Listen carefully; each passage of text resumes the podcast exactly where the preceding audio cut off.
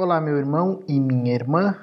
Seja bem-vindo a mais uma devocional, devocional de número 34. Seguimos com a nossa série de reflexão acima do, acima do Sermão da Montanha, uh, refletindo sobre o chamado de Jesus aos seus discípulos. E hoje nós conversaremos a partir do texto de Atos, capítulo 7, do verso 54 ao verso 60. Se você estiver com tempo aí na sua leitura, eu desafio você, encorajo você a ler o capítulo 6 de Atos, o capítulo 7 inteiro e o comecinho do capítulo 8, pois nesses capítulos estão relatados a vida de Estevão, e é sobre Estevão que nós vamos conversar hoje. O trecho que eu vou ler aqui relata o, o fim da vida de Estevão. Foi uma, uma, uma descrição bem breve nas Escrituras, porém muito impactante. A, a vida de Estevão, ela, embora nós tenhamos é, pouco registro nas Escrituras né, acerca da vida desse homem de Deus, ela foi uma vida muito impactante na história é, da igreja, no desenvolvimento da, da, da igreja, no seu início, no seu nascedor, né, foi um cara de grande importância e, obviamente, também é, tornou-se um, uma expressão, um testemunho histórico e visível de um homem dedicado a Deus, cheio do Espírito Santo. Estevão foi o primeiro mártir da igreja, foi é, o primeiro seguidor de Jesus a ser martirizado é, por causa da sua fé, por causa é, de se identificar e, e, como discípulo de Jesus e não abrir mão disso, reconhecer o senhorio de Cristo mesmo diante da face da morte. Então, é sobre esse cara que nós vamos refletir um pouco aqui. Então, quero ler os versos 54 até o 60 do capítulo 7 de Atos, que diz assim: Ouvindo isso, ficaram furiosos, rangeram os dentes contra ele, contra Estevão. Mas Estevão, cheio do Espírito Santo, levantou os olhos para o céu e viu a glória de Deus e Jesus em pé à direita de Deus, e disse: Vejo os céus abertos e o Filho do Homem em pé à direita de Deus.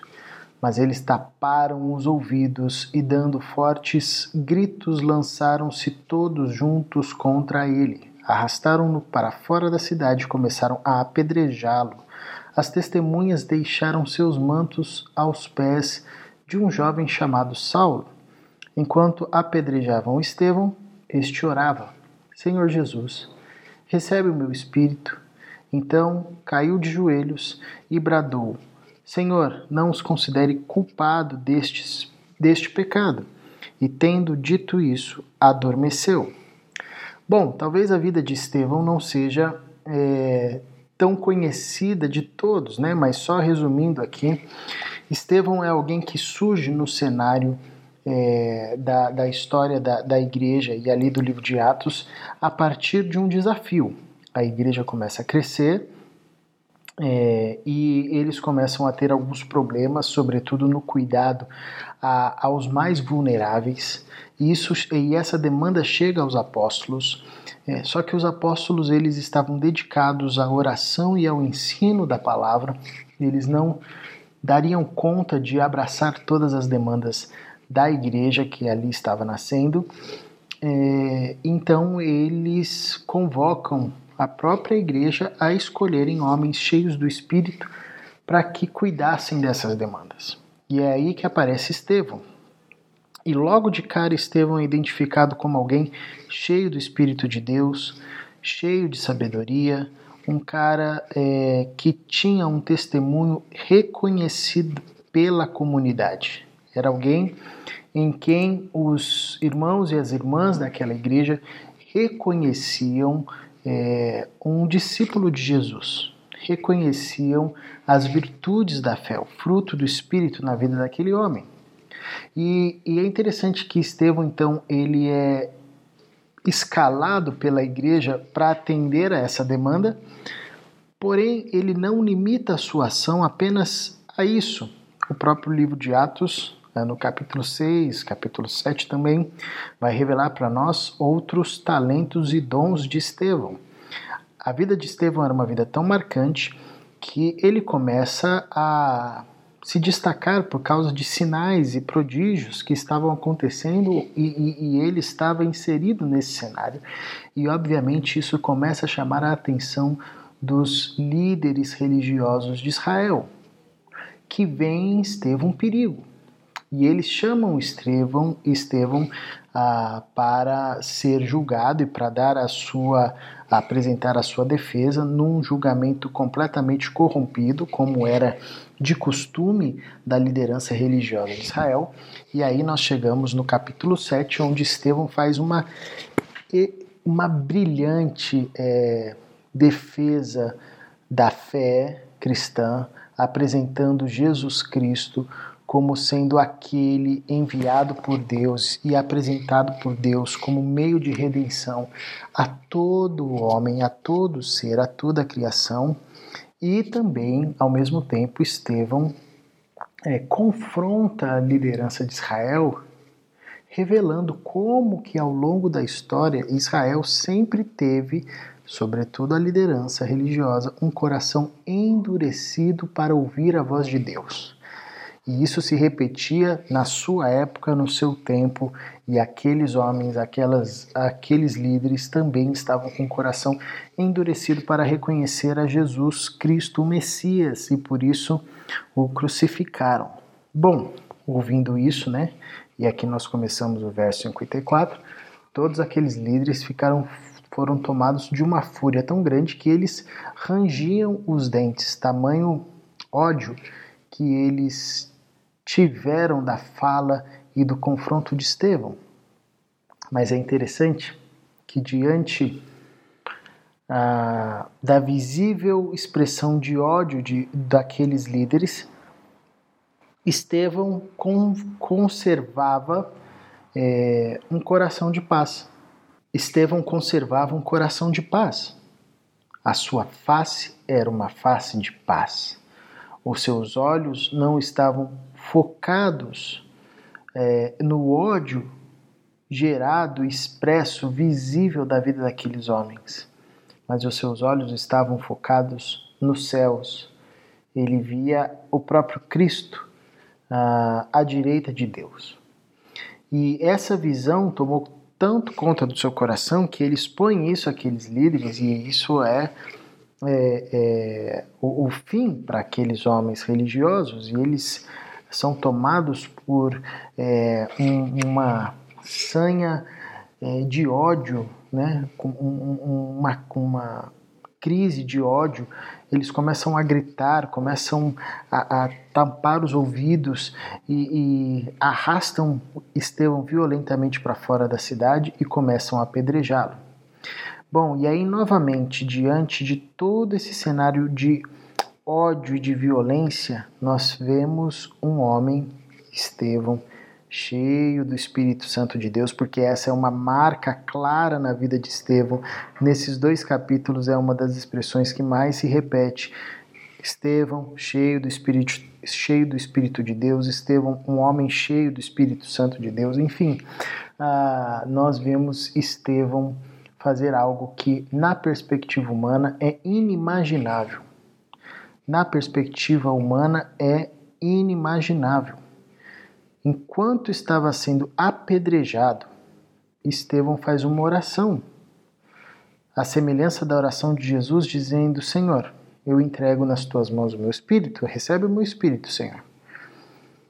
E de joelhos ele intercede por aqueles que o estavam apedrejando. Então ele, de joelhos, clama ao Senhor, dizendo: Senhor, não considere esses homens culpados deste pecado. E essa foi a última fala de Estevão, pelo menos a última que nós temos registrada aqui por Lucas, e depois disso o texto diz que ele adormeceu. É interessante, é, e pegando o gancho de tudo que já foi dito aqui, o que foi exposto ah, pelo Israel no domingo, da vingança à mansidão, e o que nós estamos conversando ao longo dessa semana, a vida extraordinária que Jesus nos oferece e na qual Jesus nos quer conduzir, ela nos dá a possibilidade de responder ao mal, não com o mal, mas com o bem essa vida extraordinária nos dá a possibilidade de sermos intercessores e intercedermos, inclusive, pelos nossos algozes, por aqueles que nos fazem mal, como Jesus diz: orem pelos seus inimigos. É interessante porque quando a gente pensa nisso, nessa realidade, como, por exemplo, Estevão pedir para que Deus perdoe aqueles que estavam lhe ferindo, tacando pedra. Bom, você tomar uma pedrada é, deve ser algo muito doloroso. Eu nunca tomei uma pedrada é, que desse para comparar minimamente com, com a situação de Estevão aqui, né? Mas você imagina, aqueles caras estavam tacando pedra com raiva, eles não estavam jogando bolinha de meia, eles estavam tacando pedra, querendo matar Estevão e mataram Estevão. Estevão, diante dessa cena, dessa, desse assassinato, dessa expressão de violência ah, por parte da, dos religiosos, daqueles que detinham o conhecimento da lei, Estevão, diante desse cenário de extrema violência, ele ali injustamente condenado, ele ali injustamente sendo apedrejado.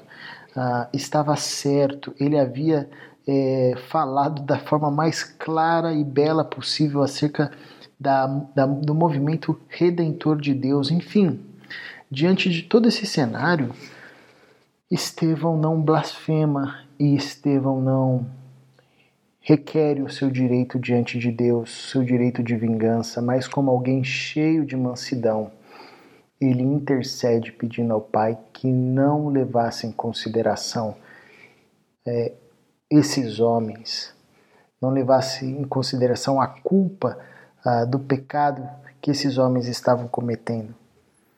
Isso é um homem manso, alguém que desfrutava de uma vida extraordinária a vida de Estevão, que era gente como a gente, assim como Jesus, também que foi gente como a gente, só que invariavelmente, às vezes quando a gente fala de Jesus, sempre tem alguém que diz: "Não, mas Jesus não vale, né, gente? Jesus, calma aí, Jesus está numa outra categoria". Tá bom, vamos olhar aqui para Estevão. Gente como gente.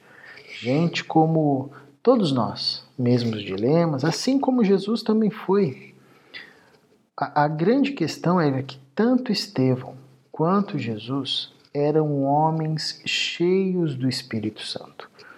E aqui consiste a diferença. Interceder por aqueles que nos fazem mal, interceder diante do Pai, pedindo para que o Pai os perdoe e, e perdoar aqueles que nos perseguem, é, isso é uma expressão da vida extraordinária. E só o Espírito Santo consegue produzir em nós. Porque a, a, gente, pela nossa própria força, a gente não ora nem, nem pelos nossos amigos, né? nem pelos que nos fazem bem, quanto mais interceder por aqueles que nos maltratam, por aqueles que nos aviltam, por aqueles que roubam o nosso direito. Ah, e aqui nós temos alguém que nos ensina de forma prática e visível, num dos piores cenários possíveis, como viver uma vida extraordinária, é, não respondendo com vingança, mas com mansidão. Sem dúvida, essa morte esse testemunho de Estevão impactou Saulo.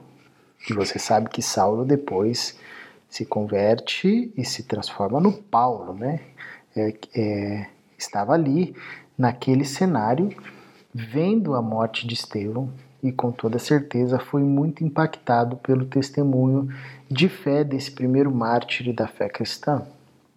Minha oração diante desse texto, que vivamos uma vida extraordinária de tal forma que a vingança não seja para nós uma arma comum. Pelo contrário, que diante daqueles que nos aviltam, a gente responda com oração, uma oração intercessória pedindo ao Pai que os perdoe, pedindo ao Pai que não lhes impute esse pecado. Esse é o chamado de Jesus para nós. E o Espírito Santo deseja construir essa vida em nós. Paizinho, ajuda-nos. Nós estamos diante de um desafio incrível que não é possível de ser construído pela vida humana, pela força humana, pela lógica humana. Mas teu espírito deseja construir essa vida em nós. A gente não consegue, mas o Senhor consegue. Por isso nós recorremos a Ti, por isso nós clamamos a Ti.